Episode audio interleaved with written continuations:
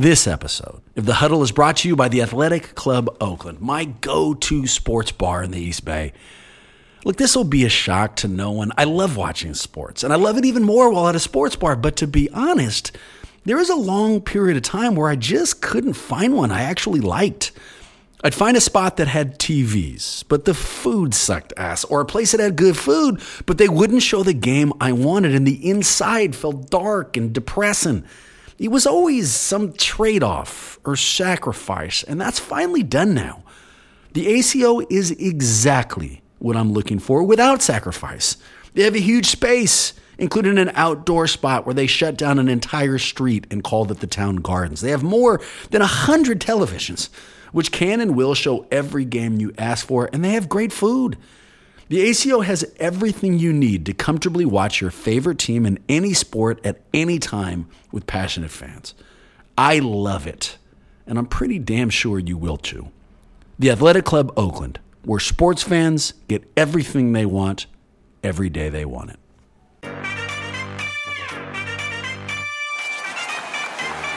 We're gonna bring y'all into our huddle. You are in Where's Huddle with me, Bram. No Marcus today, but with me per usual, my master of all things video and sound, Maxime. How's it going? Maxime fired up to announce that rejoining us, the Golden State beat writer for the San Francisco Chronicle, a guy who attends every single Warriors practice, press conference, shoot around, and game, and a man who went to the White House with Golden State, Mr. CJ Holmes. What's going on, CJ?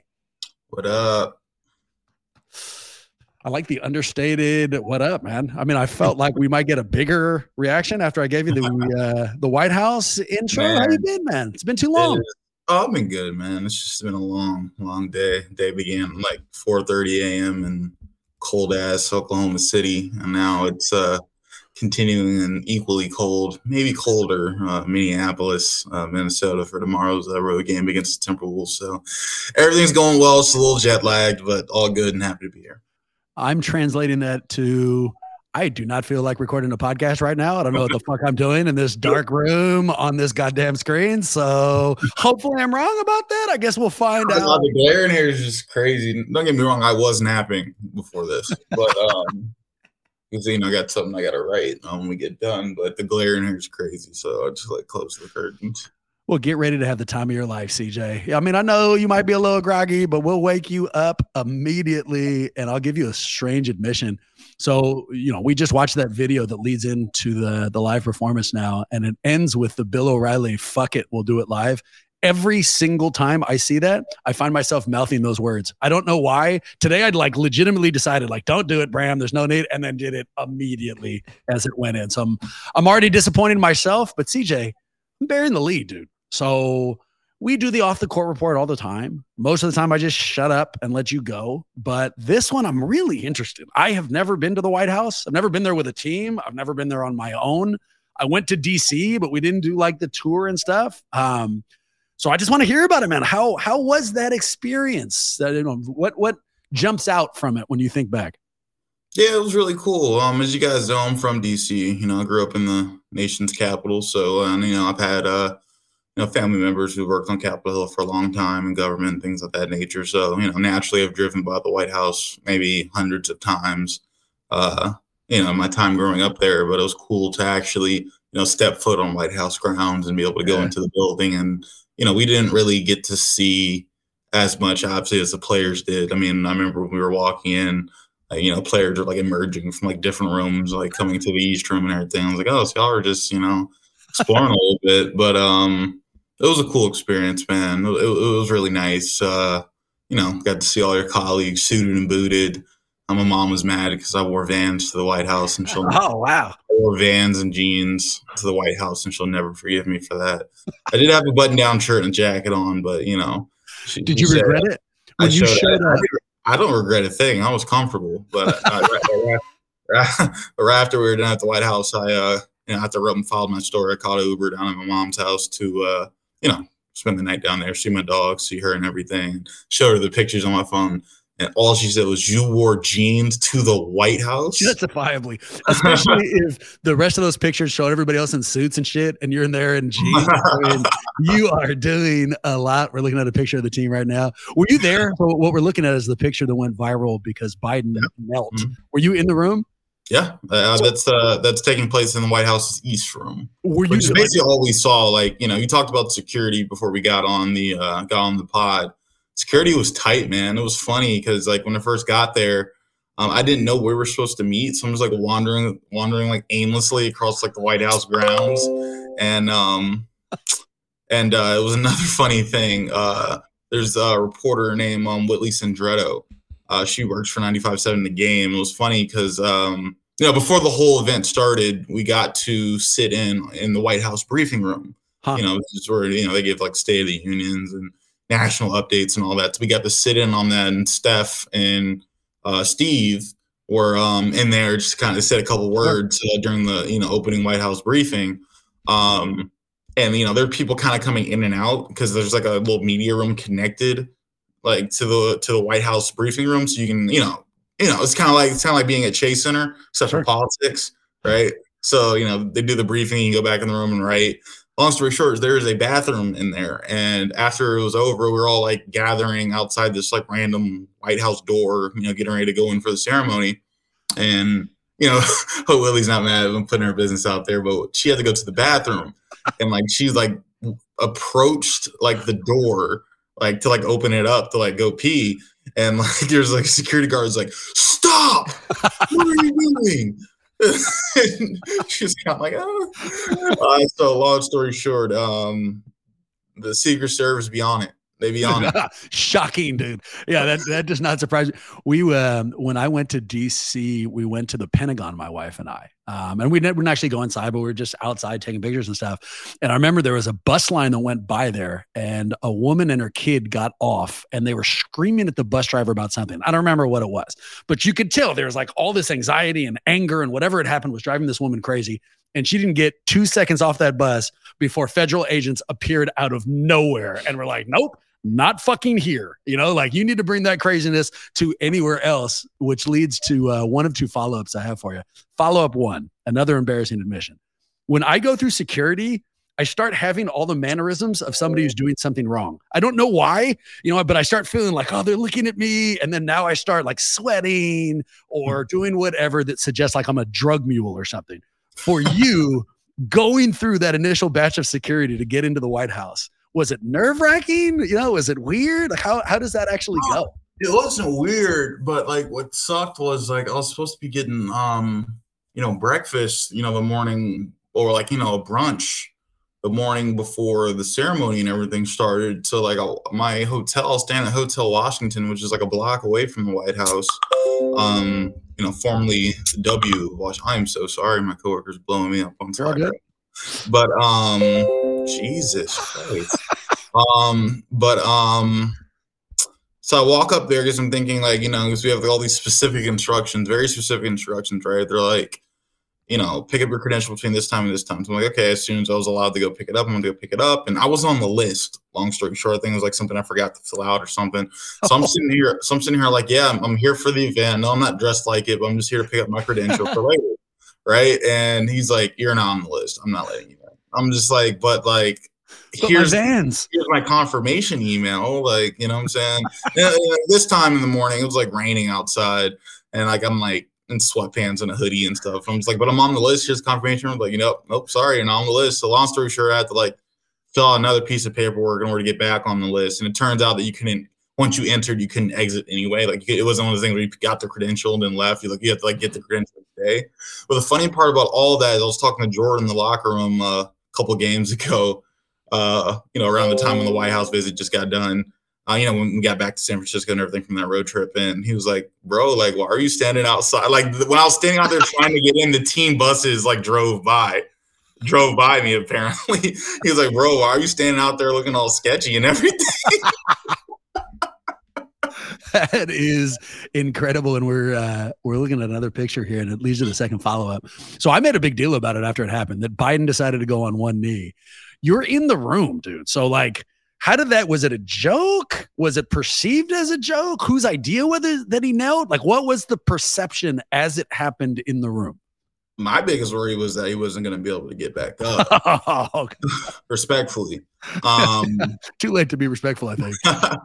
but no, I think I think the you know the overwhelming sense in the East Room was surprise. You know, I know you guys know the background. You know, um, after two champion, it was like one or two championships ago. Um, you know, Trump famously disinvited the Warriors yeah. from the White House. You know, Steph said they weren't going to go anyway, but he disinvited them. They didn't go. But the whole thing kind of stemmed from Trump saying that you know athletes who kneel for the national anthem huh. should be fired. Um, mm. he said something along those lines. I think it was on Twitter, and you know, obviously, athletes everywhere who were standing for that cause took an event. You know, I guess kneeling for that cause took took, took an offense to that. Um, so the biggest line, huh. you know, out of everything that was said that day, um, from Kamala Harris to Joe Biden, Joe Biden's statement when he said, you know, the Golden State Warriors always welcome in this yep. White House. You know, obviously it's a jab at Trump, right? And to take a knee, he's not only, you know, showing that he, you know, aligns with the cause and is, you know, working to, you know, make his White House a more I don't know, more accepting place than yep. the previous administration. And, you know, by taking a knee, uh, it's kind of like symbolic of that. You know, Holy I thought, it was, I thought it was really cool because it's something he didn't have to do at all. You know, you know, let's just hope that he did it for the right reasons and, you know, for it to be more than a, you know, simple jab or a photo op. But I think it was a powerful moment. Um, Steph thought it was a powerful moment. Steph called it iconic, right? And um, I think it's something that, you know, not only the team appreciated in the moment, but, you know, I think a lot of people across the country, you know, appreciate the gesture too, because he is the only president in the history of this nation to take a knee in the championship photo. Dude, that is fun. So I think you need to apply for press secretary for the White House because I, I did not have this view of it at all. And now that you've said it out loud, of course that what was happening. Maxime, am I being ridiculous? Did you, when we were joking about this, did you even think about that angle in any way? I just I, I don't even want to respond to that because it admits that we were joking about it. Like, no, this is. yeah, I gave him shit about it, CJ. You know, and it turns out what he was doing is taking shots at filthy fucking Trump. So, like, no, I I take back everything we said previously, and that is an incredible background. That is uh that is unassailable. So much so that I won't even take any shots at it. Thank God they let you in there despite your vans, man.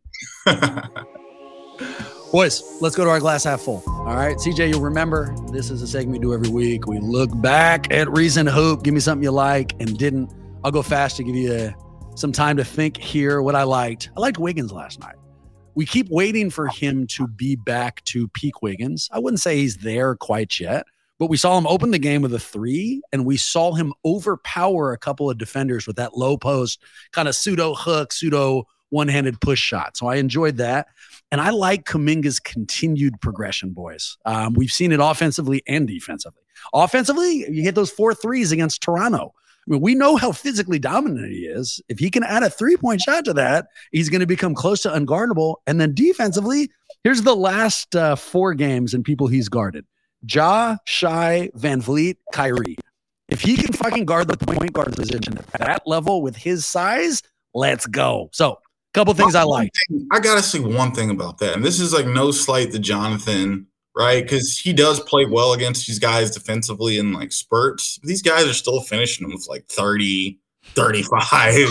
like, you know what I'm saying? Like, it's just like like, like the, the other day, like he's getting a lot of praise regarding Kyrie, and like Guarding Kyrie is arguably the toughest assignment in this league, right? But he's still at 36. So, like, I mean, like, did you affect him that much? I didn't like, say was stopped him. Jonathan's impact the reason why he didn't have 50? Like, you know No, like, that's exactly why. They were going to score a thousand and he limited him to 35, dude. So, I mean, there you go. I don't know what else you want.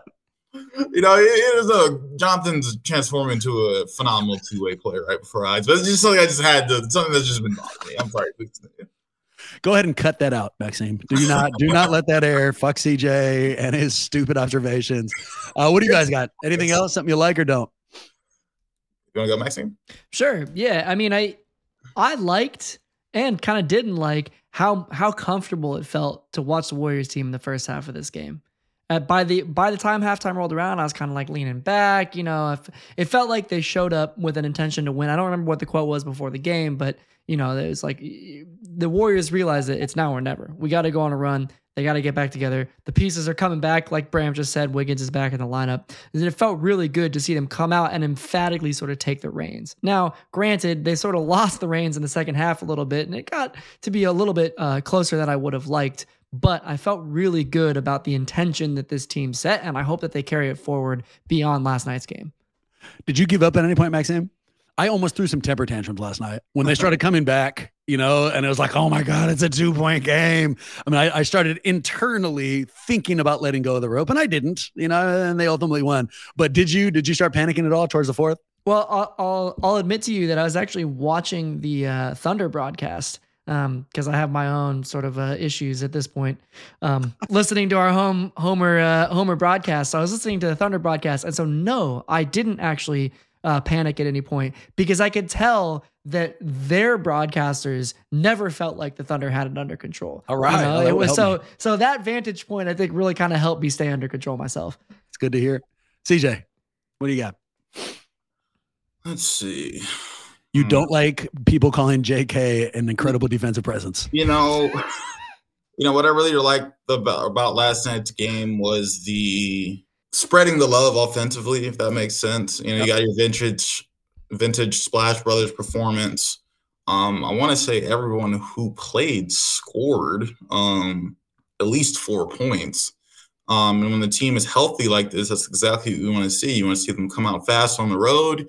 You want to see them make good use of all the you know weapons that they have. And I think the Warriors did a good, great job last night um, of distributing the wealth. Right. But what I hate is they let another 21 point lead slip away, right? Like, I mean, granted, basketball is a game of runs, and I think we all forget that sometimes. Like, you know, yep. the, you almost don't want to go up too early in a game because of that. You know, basketball is a game of runs. You'll have your run, they'll have their run, and that's just how basketball is.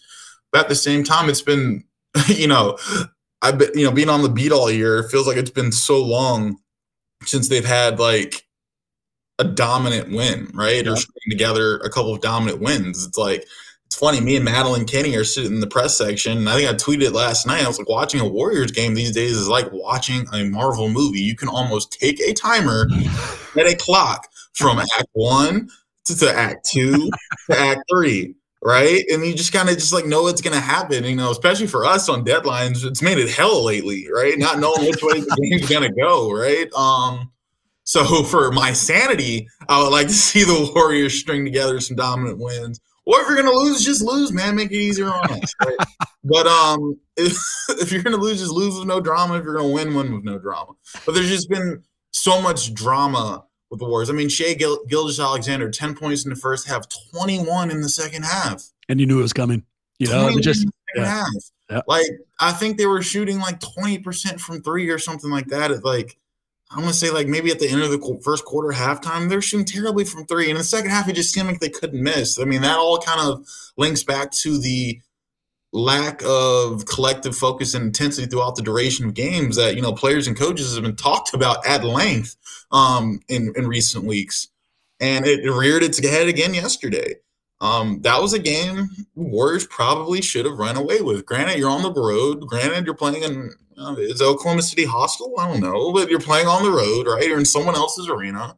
But that was an opportunity for them to, you know, like it, it didn't have to be what it turned into last night. And as long as the Warriors continue to let go of the rope, now granted they're able to win, so that's the saving grace. Can you imagine if they lost that game last night? No, no, we'd be having a completely different conversation right now. I'd be panic town. Um, Jim, Jim Park on Twitter would be losing his mind.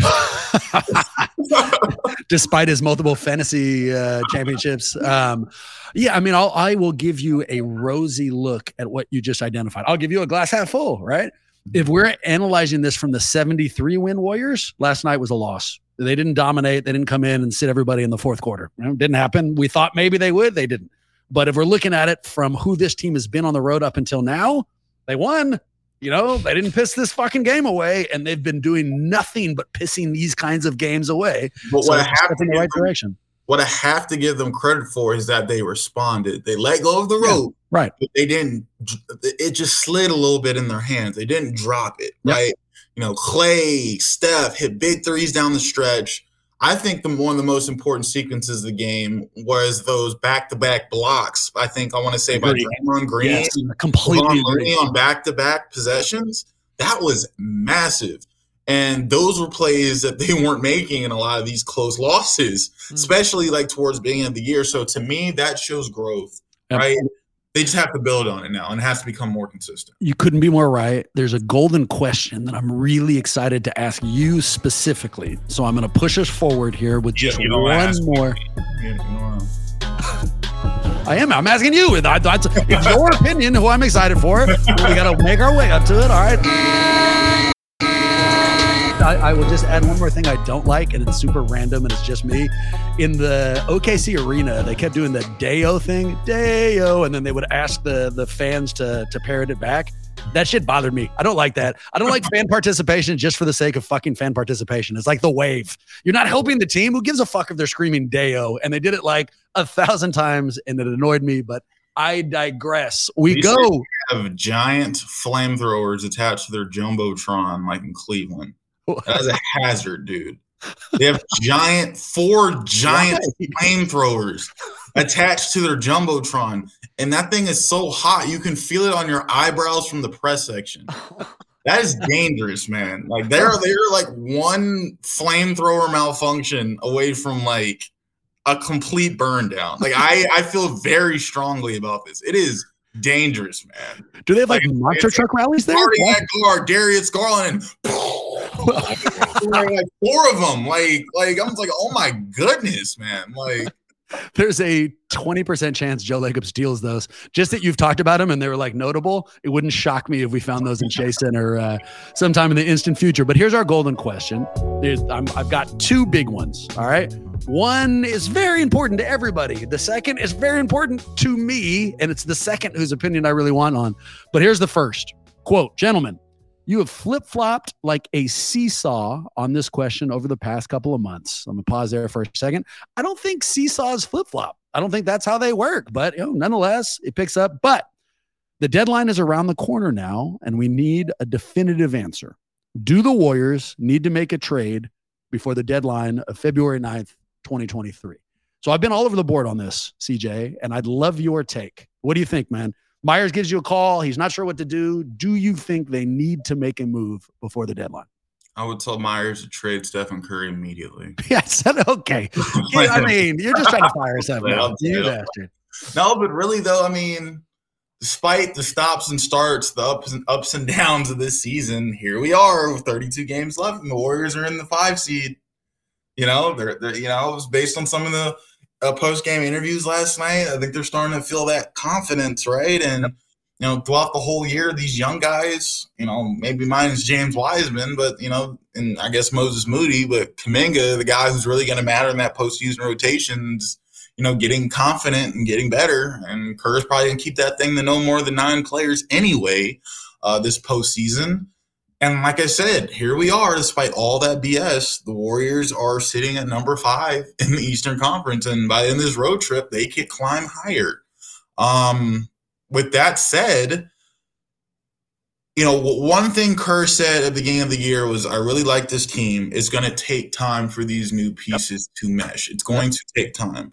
You know, I'm sure fans didn't want to believe that. They thought the Warriors were going to come firing out the gate, and maybe I did too. You know, I thought, oh, it's plug and play. You know, Porter gone, Bjelica gone, Payton gone, plug in DiVincenzo, um, uh, you know, plug in Kuminga, plug in Moody, whatever. They're going to be off and running this year. But Yep.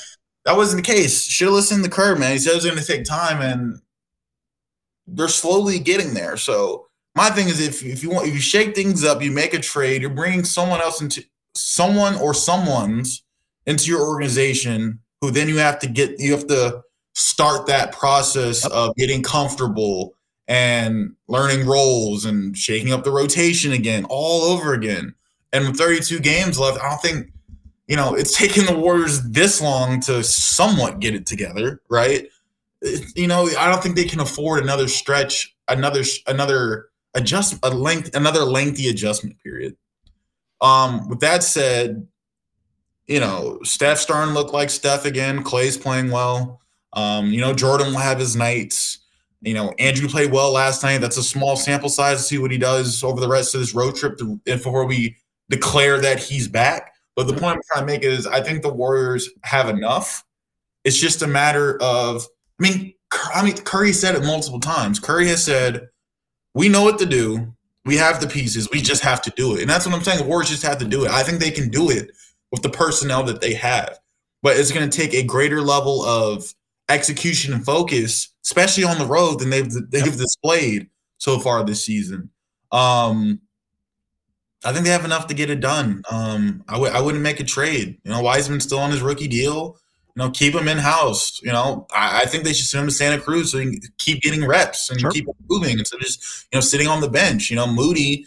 You know, Moody is mature enough at this point in his career where he actually you know told Kerr like, look, like I understand. Like, you know, I could have developed in college, but I decided to, I wanted to develop in the league, and this is part of that. So he's kind of accepted the fact that you know he's okay with spending some time in Santa Cruz just so he can stay hot and get those reps. And at some point, I think it's, at some point I think it's going to all come together for them.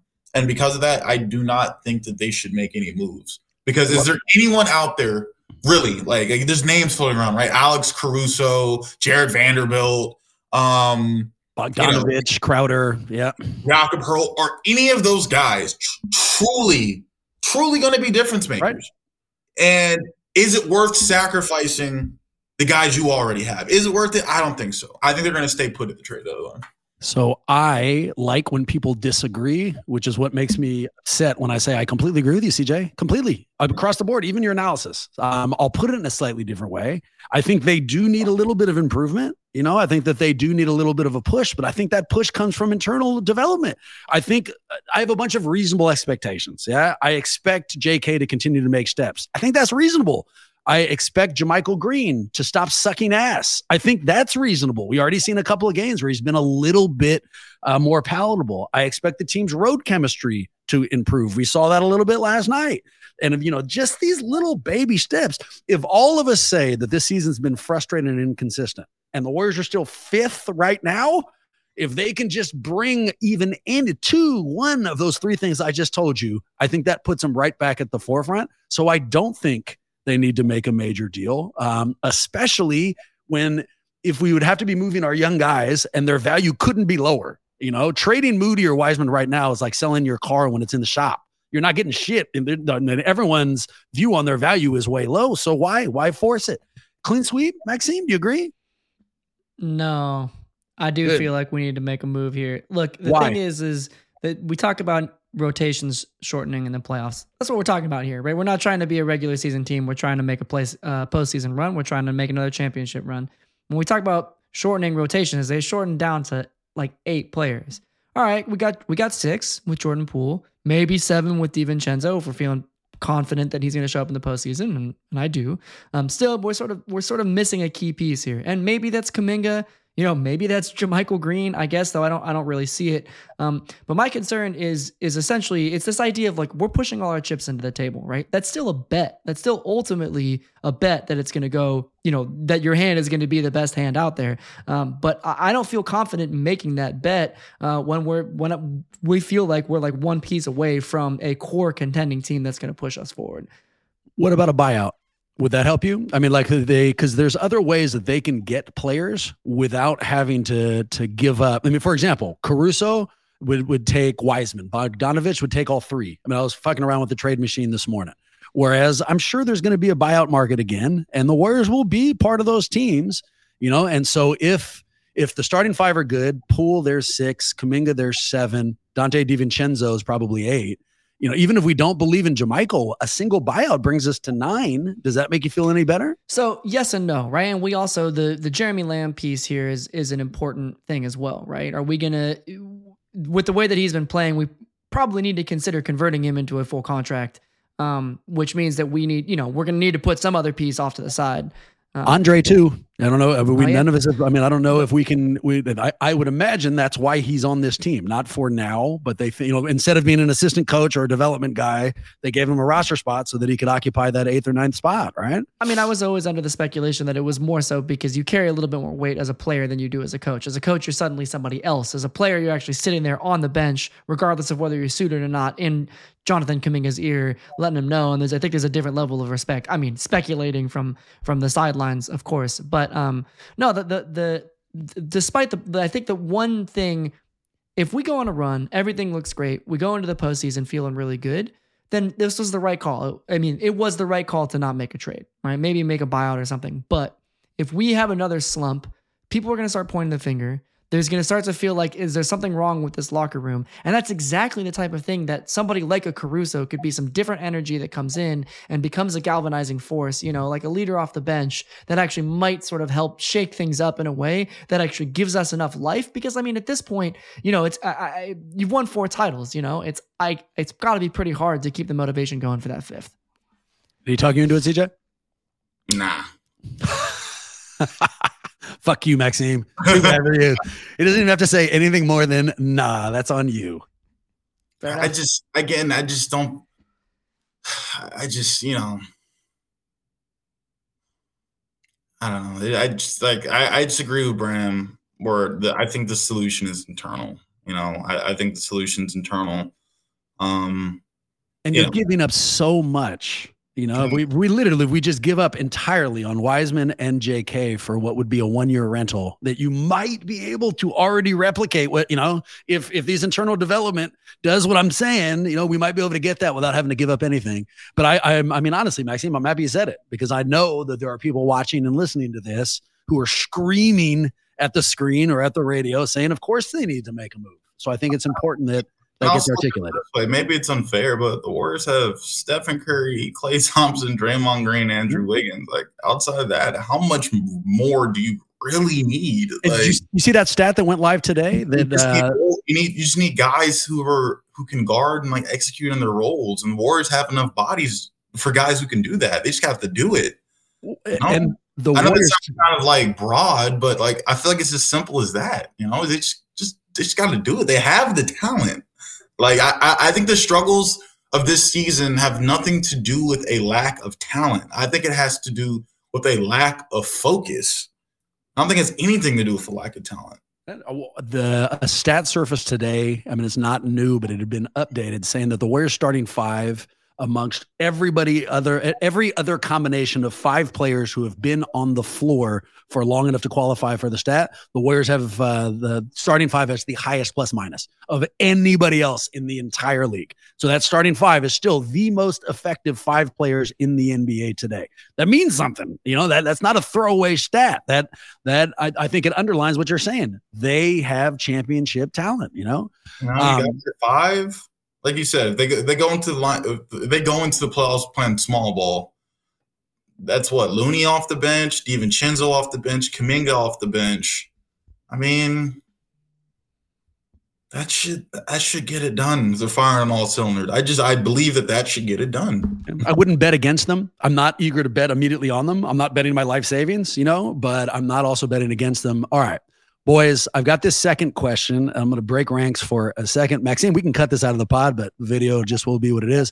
I know we're dealing with four minutes of time. Do we have time for this next question, Yeah, man? Can. I can I venture into it? All right, excellent. Um, this one I'm real excited for, CJ, and it's this quote. If you and your loved ones were in the Last of Us universe and could Mm. pick any member of the Warriors organization to help you survive, who would you pick?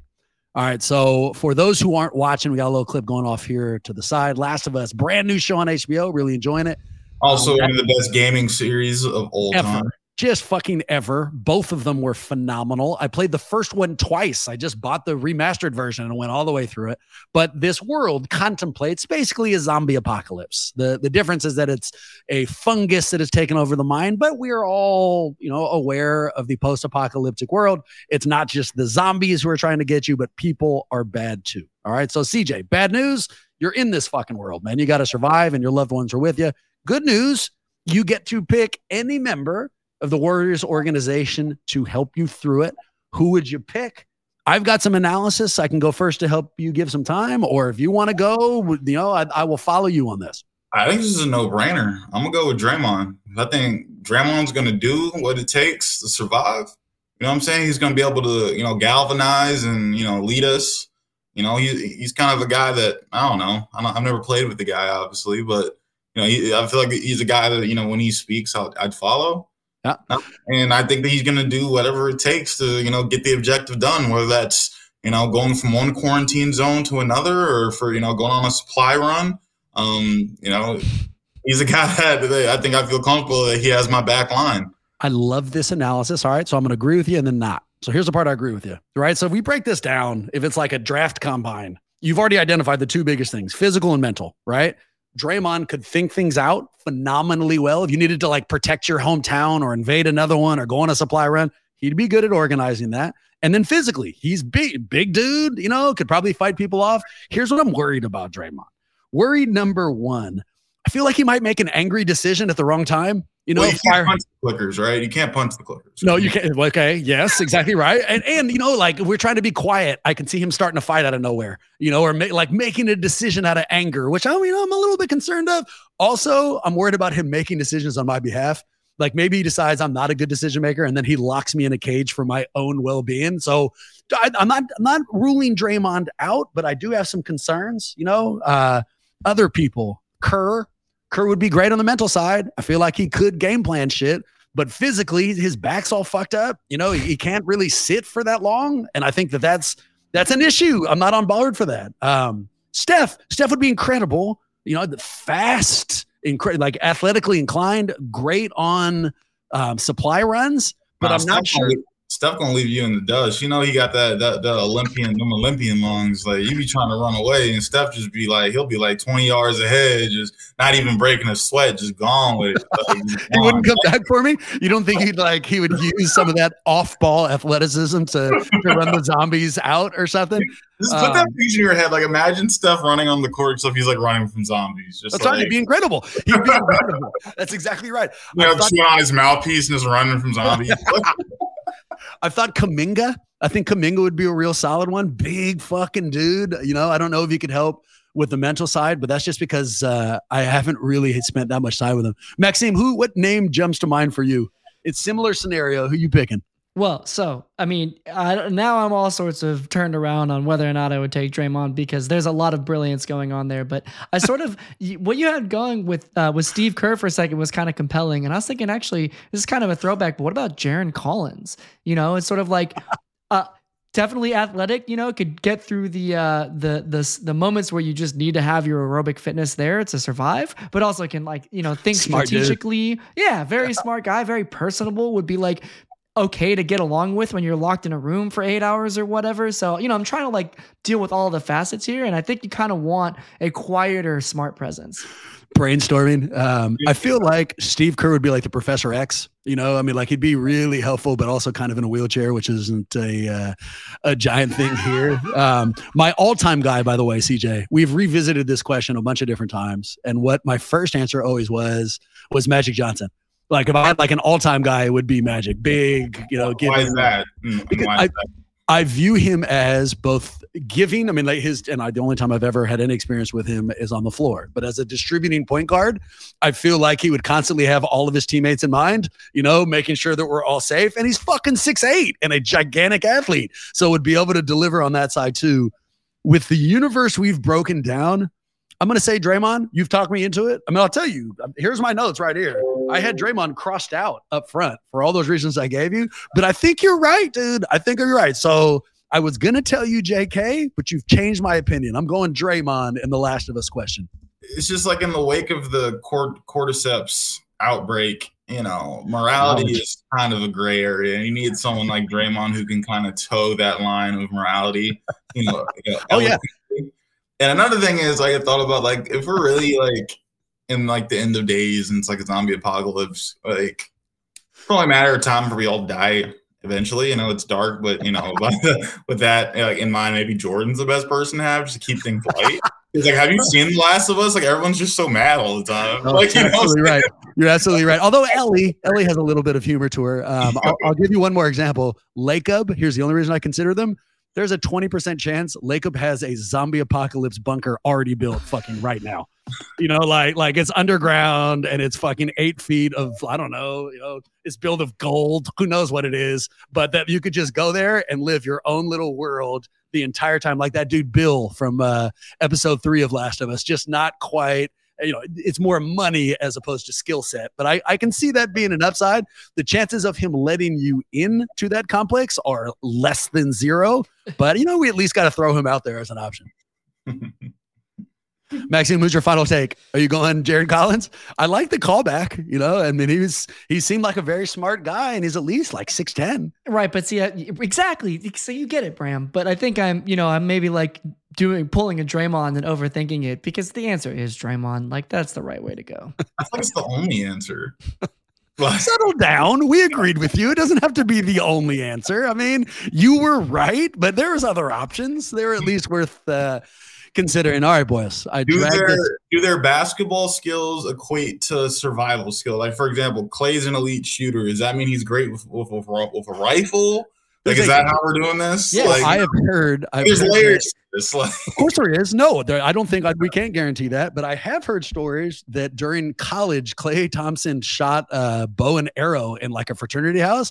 That mm-hmm. that's a skill set I wouldn't mind having. Like an oh. archer, you know, you could you yeah. can consistently reuse the the arrow. So upside there, and also as long as we're we're giving props to rich people, there's a 20% chance Steph has a fucking zombie complex built somewhere too. You know, I mean, it, he may not be Lacob wealthy, but he's got enough money to uh, to put together a post-apocalyptic bunker, you know, somewhere on. Is that the real reason why they don't want anyone like living near them? Because that's like the bunker, like it's where the bunker is supposed to go. Could be, it could be, and you've also proven. exactly for watching this, I'm so sorry. no, you, I knew you were perfect for this question, dude. I knew you were perfect for this question. It took me a while to get you one like this. I should have had a House of Dragons one, but you know, better late than never, kind of thing. CJ, I appreciate you. I enjoyed you. And I know I'm not alone for people who need far more homes in their life. Where do they go? Uh, you guys can find me on Instagram and Twitter at CJHomes22. And gentlemen, what do I need? Oh, this man needs retweets, not likes, which is uh, something we've been trying to do. In fact, we use our only presence on social media to do exactly that. That's on Twitter, and we are at Warriors Huddle. Also, want to let us know we did a good job, bad job. We should have picked JK Lacob's uh, post-apocalyptic bunker is super nice. You can shoot those uh, takes to our email, which is huddle at warriorshuddle.com. With that in mind, go Warriors. Hopefully, see you real soon.